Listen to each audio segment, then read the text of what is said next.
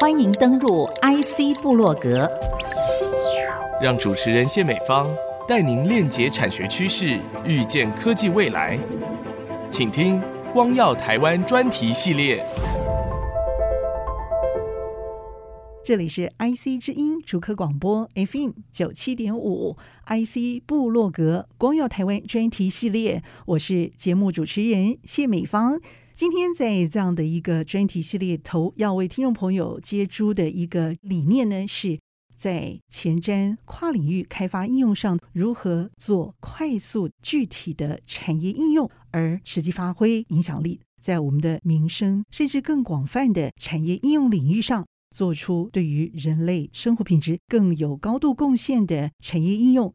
那么今天就探讨这个问题啊。其实，因为许多人对同步辐射中心的印象就是尖端科技，而且对于学术领域影响是很大的。其实呢，它在产业也为台湾开创了许多新的商机，展望未来会有更大的应用领域。因此，今天光耀台湾专题系列特别邀请到对于产业应用相当熟悉的同步辐射产业应用策略办公室执行长许博渊博士，和您分享这样的一个话题。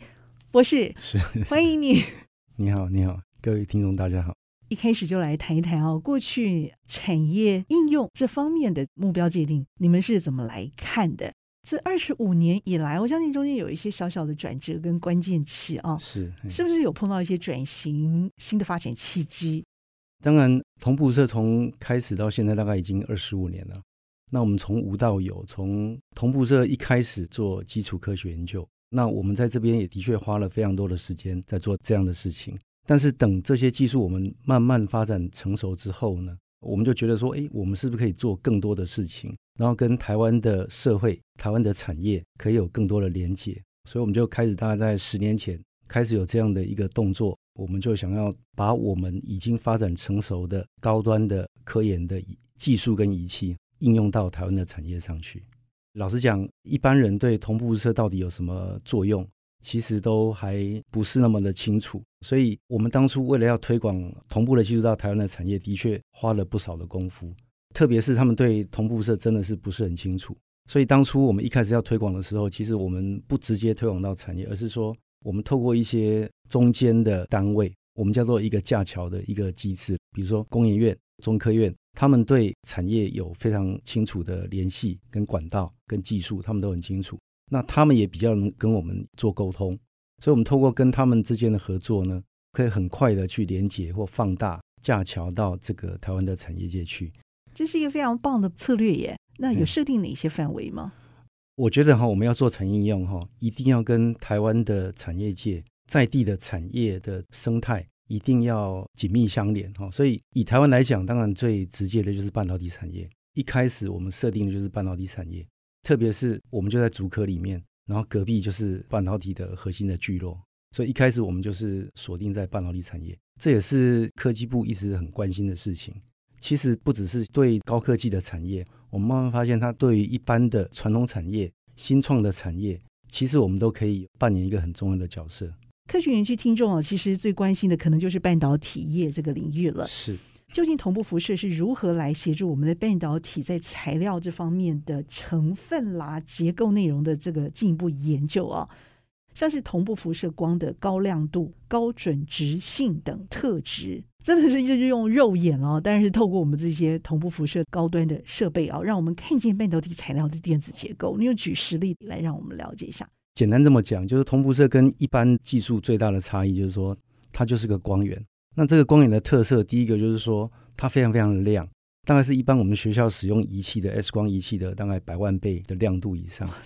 所以你可以想象，假设说你在一个亚马逊的雨林里面，晚上哈，你如果一个烛光在看这个事情，你可能会以为是哎，这个是一个叶片哈，叶子。可是你如果给你一个一百万倍亮度的手电筒，你发现哎，这个其实不是叶子，是一只昆虫。其实这个在科学研究上其实也是类似的情况。当你有个更亮的工具的时候，你就会把这个事情看得更清楚。哈，这是第一个特点，亮度非常高。第二个，呃，同步色最大的特点就是说它的波长是可调的。嗯嗯，波长可变。嗯哼，波长长跟短究竟可以怎么样去看到不同的物质？为什么波长跟波短会看到不一样的物质呢？OK，波长跟我们要看的物质的尺度哈是有直接关系的。我们的波长呃长的话，我们就只能看到更大的东西；波长小的时候，能够看到更小的物质。其实波长跟能量有关系。你等于是用不同的能量的光在看一个事情的时候，你会激发出不同的讯号出来。好，有时候是原子级的讯号出来，有时候是分子间的讯号会出来。所以你用不同波长去看的时候，你看到的资讯是不太一样。就好像我们用不同的观点去看同一个事情，嗯，其实你会看到不同的样貌。用 X 光来看的话，它看到的就是原子内的资讯。那已经很小了耶。对，嗯原子内哈那些电子结构的事情哈。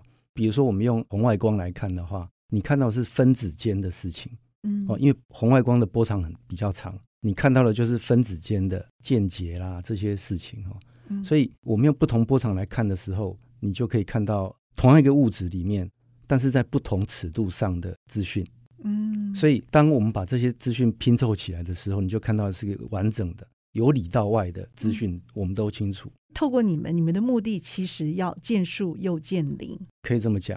所以，我们对半导体主要的应用是什么？因为我们知道半导体就是一些非常薄的薄膜去堆叠出我们要的晶片的结构、元件的结构。那一个很大的问题就是说，现在的技术其实那个每一层的薄膜，比如说现在最关键的那一层还可以材料，可能只有一到两个纳米。那你怎么去分析一个一到两纳米的一个薄膜的材料？其实就一般的 X 光的设备来讲，其实不是很容易的。那同步怎么看这个事情？哈，就是说我们可以用一个非常高亮度的 X 光，非常准直的，以非常接近薄膜的这个平行的方向去分析它，去绕射它。因为它很亮，所以出来的资讯虽然很弱，可是因为我们的光源够亮，所以我们就可以看到里面的这个晶相的结构。其实，在学校里面，X 光照射是一个很简单的技术。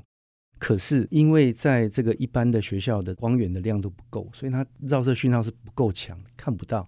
同步射我们现在做是可以看得到这样非常薄薄膜的 X 光照射讯号，所以这个就可以让我们去分析这个材料的性质。哦，这是第一个。第二个就是说，半导体是很多薄膜堆叠出来的。那一个问题就是说啊，如果我想分析内层材料。埋在这个第三层底下，这个材料的性质怎么办？一般我们通常会把上面的材料先用化学或者是建度的方式把它拿掉、挖掉、嗯、移除掉，嗯，再来分析这个内层的材料。嗯，可是你要知道，这个内层材料可能只有一到两个纳米，当你去移除它的时候，你就可能破坏到它，它的整个完整的结构。是没错，所以你看到的资讯可能是假的，可能是错的，这个是实际的 case。那对同步射，我们怎么去做它呢？因为我们的 X 光讯号非常强，所以我们可以直接去探测内层的薄膜。我们透过不同的 X 光的入射角度，我们就可以去探测不同的深度。这个角度越高，我就可以探测的越深；角度越低的话，我就是越浅的材料去做分析。嗯、OK，所以我们甚至不用全部把这个材料移除，或甚至是我们现在的技术已经进步到，我们可以不用把晶片的材料做破坏，也就是一个完全的非破坏分析。那我们可以直接去探测内层薄膜材料的这个结构啊，不管是它的电子结构、化学结构，还有这个晶相结构等等。那这个会有一个什么样的重点？当一个晶片我们不需要去破坏它的时候，它就是一个真实的晶片。也就是说，当我们给它加偏压的时候，这个晶片在运作的时候，我们还可以做材料分析。嗯，那这个是在一般的技术大概是看不到的。英文我们叫 in operando 的这个分析，就是说在运转中的时候，我们就去做分析，讲究轻薄短小，是，所以我们会在这个内里的结构上啊做改变，这个组合或许就可以带来一些更轻薄短小的一个效果。没错，这个都是我们未来世代需要节电的晶片更重要的一个设计理念。我想是可以想象，但是它究竟是怎么到达我想的这个领域？我刚刚讲，我们叫做 in operando 的这个分析。那这个意义是什么？就是说，当一个真正晶片在运转的时候，我们去分析的真实的情况，才是真实那个晶片它的效能表现的时候。当我们去看它的时候，我们就发现，哎，这个里面的某一层的某些元素，它在加了电压之后，它这个元素会往某一些特定的方向去移动。那这个就会影响到它电子的性质，它整个晶片的表现。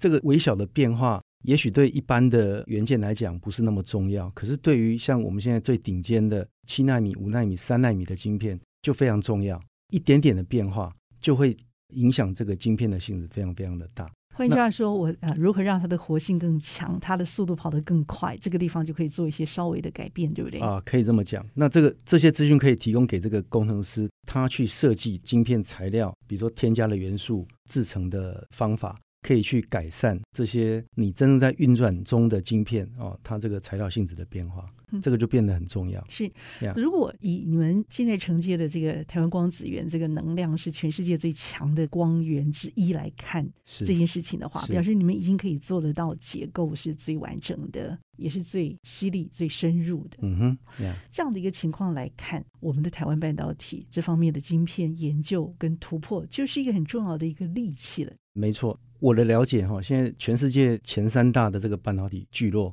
一个在台湾，一个在韩国，一个在美国，但是只有台湾的半导体厂商旁边有一个同步辐射光源，韩国没有，美国也没有，所以这个其实是台湾一个半导体业一个很大的地理上的优势哈。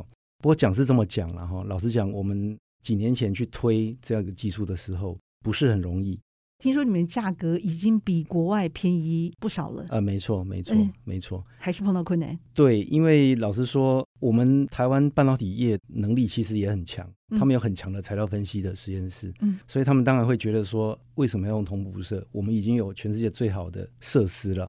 这个对我们来讲，一开始在推广不是那么容易，特别是这个技术上其实是类似的，只是我们的光源比较特殊。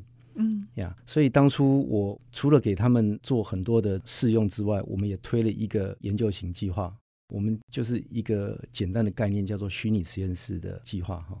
就是说，你就把同步辐射当成是你们自己的实验室一样，把同步辐射当成是你们的虚拟实验室这样的概念来做。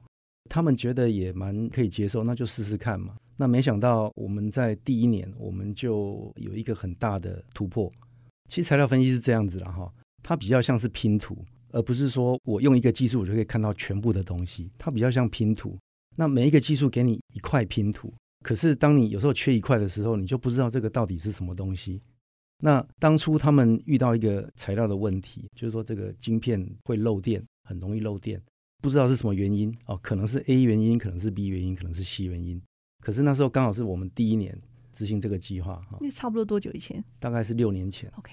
等同步社的技术进来之后，哎，就那个拼图就很完整，这个问题就看得很清楚。哦哦、太厉害了！对，所以他们马上就调整了这个制程的参数，然后把这个问题解决。是。那我知道这个问题其实蛮大的。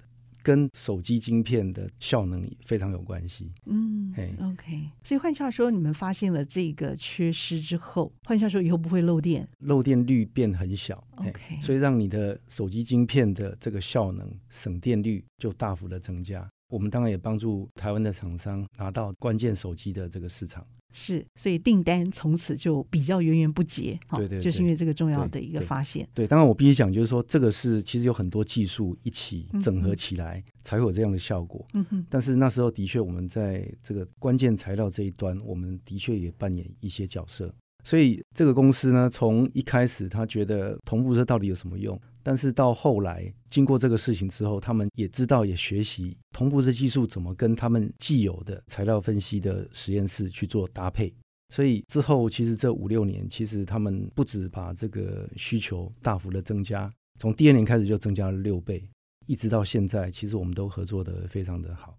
还有一个很重要的一个领域，我们常常讲到的 EUV 就是极紫外光微影技术啊，是，这也是很明显的一个下世代哦半导体技术的主流发展。对，同步在这个地方也扮演很重要的一个关键性角色。这个是怎么样一个连接？加速器是否会有机会会成为产业应用的这个 EUV 光源呢？同步辐射跟 EUV 这个技术的关联是非常直接的。同步射它就是这个光源，从红外光一直到硬 X 光都有，当然也包含了中间的这个 UV 极紫外光源这个部分。特别是极紫外光源不是一个自然界就存在的光源，它是一个人造的光源。也就是说，在过去其实这个 UV 光源不是容易取得的，所以你如果没有这个光源，你怎么去做后续的研究呢？所以同步射在这边扮演的角色非常直接，它就是个光源。它本来就有 EUV 这个光源，哦，所以我们就可以用同步射的非常干净的、非常纯粹的这个 EUV 光来做研究。所以其实我我个人在二零零八年那时候，台湾还没开始做，没有任何公司开始在做极紫外光投入的时候呢，我们就跟交大、台大启动了一个就是 EUV 的国家纳米计划，我们执行了六年。那这个六年里面呢，所有的发展的研究设施都设立在同步射中心。主要的原因就是因为我们有光源，而且是非常干净、非常纯粹的一个光。其实，在这个之前，他们都比较聚焦在电子束微影这个技术。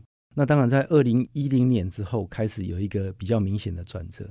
但是，我们在二零零八年，我们就已经在同步射中心建立了好几项的这个研究设施。所以，也就是说，我们大概比台湾的产业快一步。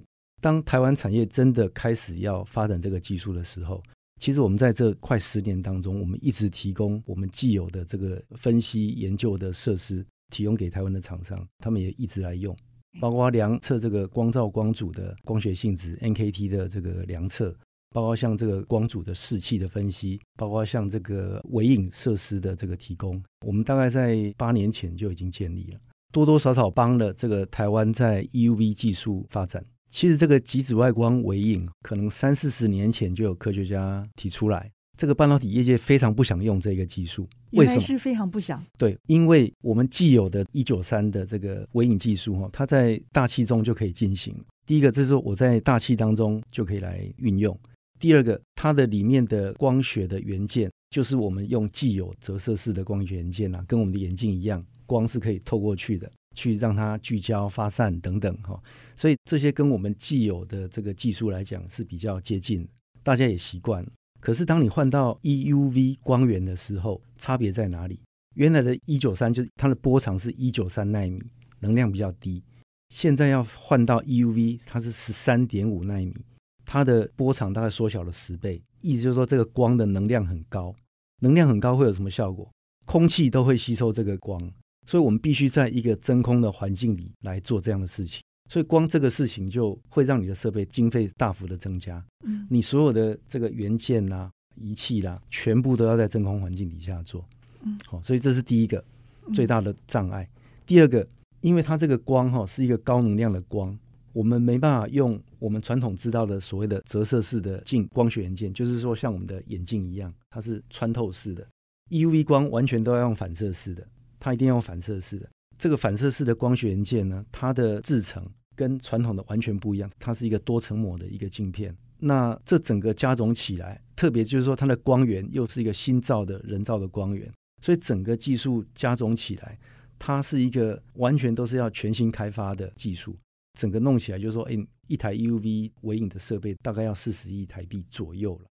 其实全世界以前还有几家来做这个微影的设备，现在全世界只有一家，艾斯摩，甚至我们可以说它已经是一个国防的武器。跟他们合作吗？我们有在不同的面向跟他们也有合作。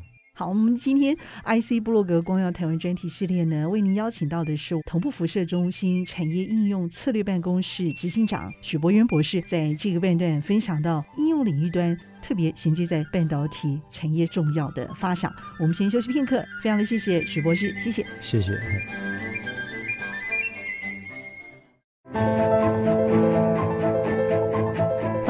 朋友再度回到 IC 部落格光耀台湾专题系列，今天在下半段当中，我们继续邀请同步辐射中心产业应用策略办公室执行长许博渊博士啊，来跟听众朋友来分享相关的产业应用啊。上半段我们讲到一个很重要的一个产业，就是手机。是手机的锂电池，它其实可以延续手机用电量。锂电池其实过去用在新时代电动车上，像是特斯拉，还有相关方面的应用。其实它就是绿能产业很重要的一个关键一环。那么，何以同步辐射对于锂电池的发展呢，也认为是很重要。这样的一个发现跟应用上头呢，又带我们走向了什么样的一个新的领域？我们要回到同步射的特质，它是一个非常亮的光，我们就可以去看到材料在反应过程当中它的维系的变化。这个就好像我们要拍一台 F1 赛车，它很快，我们如果要定格的话，我们的曝光时间就要很短。嗯，所以你的光就要够亮，我们才能够拍出那个定格的画面，才能抓得住它。对，如果说你今天是阴天，因为你曝光的时间要很长，你就拍不出那个很漂亮的定格的画面。是哦，其实，在材料分析也是这个样子。太好。如果说我们的光很亮的时候，我们就会看到它秒级的、微米级的材料的变化。所以，这个对锂电池应用来讲就非常重要。为什么？因为锂电池结构其实很简单，就是一个正极负极，里面有这个电解液、隔离膜，加了电压，它就开始充放电。结构很简单，可是，在分析上，它却是一个很麻烦的事情，就是说，它是一个非平衡的状态。它在电化学反应的时候，它不是一个平衡状态。意思就是说，我如果把电拿掉的时候，你再来做分析，你分析到的都是假的，都不是真的。所以，你最好要分析锂电池这个维系的变化，就是在它充放电过程时候，即使知道它到底发生什么事，这个时候同步色的特点就来了。第一个，它很亮。我就可以去分析你这个电池在充放电过程当中，你的电极材料、电解液做了什么样的变化，这是第一个。第二个，我们用的 X 光穿透力很强，所以我们可以去做一个比较接近真实的电池包，我们不用拆封，直接穿透它去做分析。这个在一般的技术来讲都不太容易做到的。我们可以直接穿透它的外围的包装，去分析它里面的材料。穿透力高，可以看到那个秒级的，甚至微秒级的变化。是，那这个对电池真实的微小的变化很重要。其实你看，我们都知道锂电池做的最好的就是日本。那日本它的同步射的产业应用，绝大部分哈，很大部分是做锂电池的开发。所以他们的 Toyota，他们为了要开发他们的车用锂电池，他们是直接盖了一条光束线，把他们的电池架上去，直接去做分析。嗯一般的锂电池大家都会做哈，全世界很多人都会做，但是差就差在你那个你知道它微小的变化的差异，那我就可以去做更精细的这个改善。太好了，大概是这个样子。所以这个改善的目的就是要让我们的这个锂电池寿命更长，对不对？对，容量更大，容量更大，换句话说，更安全啊。我们这个消费性电子产品，像手机，好像这些携带性的产品，它的这个时间就更久了，大家不要动不动就要充电。是 OK 呀。你们目前的阶段已经到了什么样的一个成果了？其实我们第一个产业计划其实就是锂电池计划，嗯嗯，就是一个台湾的厂商，中小型的厂商，他就做了一个电极材料，诶，他觉得不错，这个充放电的这个容量增加了三四十 percent 哈，他很高兴，他不知道为什么会变好，他加了某些元素之后，他发现诶，它的容量变高了，他很高兴，可是第一个他不知道为什么，第二个他卖不出去。为什么？因为这样的一个材料结构已经被加拿大的这个公司专利注册了，发明人就是得到诺贝尔化学奖的教授。天哪，他遇到天敌，那怎么办呢？后来对，所以第一个他卖不出去啊，他也不知道为什么，所以他就来找我们。好、嗯，他希望知道说为什么，如果可以的话，有没有可能帮助他们取得这个国外的专利.所以我们就开始进行这样的事情。哈，大概做了四年之后，第三年我们开始有具体的成果。发表了论文哈，但重要就是说，我们也帮助他拿到美国的专利。所以拿到美国专利之后呢，他们就可以开始跟这一家加拿大公司交换授权，他就可以卖到全世界。呃，你知道，他隔年哈，他就变成这个材料磷酸锂铁材料的全世界第一名，产量第一名。对，所以跑得快之前很重要的一件事情是要蹲得够低啦，就是呃找到这个试货，是真正可以做。所以这个也是我们同步社，我觉得最大的冲击在这里，就是说我们是从原材料端去做一个大幅的加值。那你可以看到像这一个例子，就是说它从一个中小型的地方型的公司。他后来变世界级的这个生产的公司，在两年之后，他变上市公司，第四年之后变跨国公司。嗯，好、哦，那所以他的发展在这个跟我们合作之间呢，我们给他一个算是蛮大的一个助力了哈，踢了他一脚哈，让他从这个中小型公司哈，好，甚至后来变为一个跨国公司，这个是一个也是一个蛮好的例子。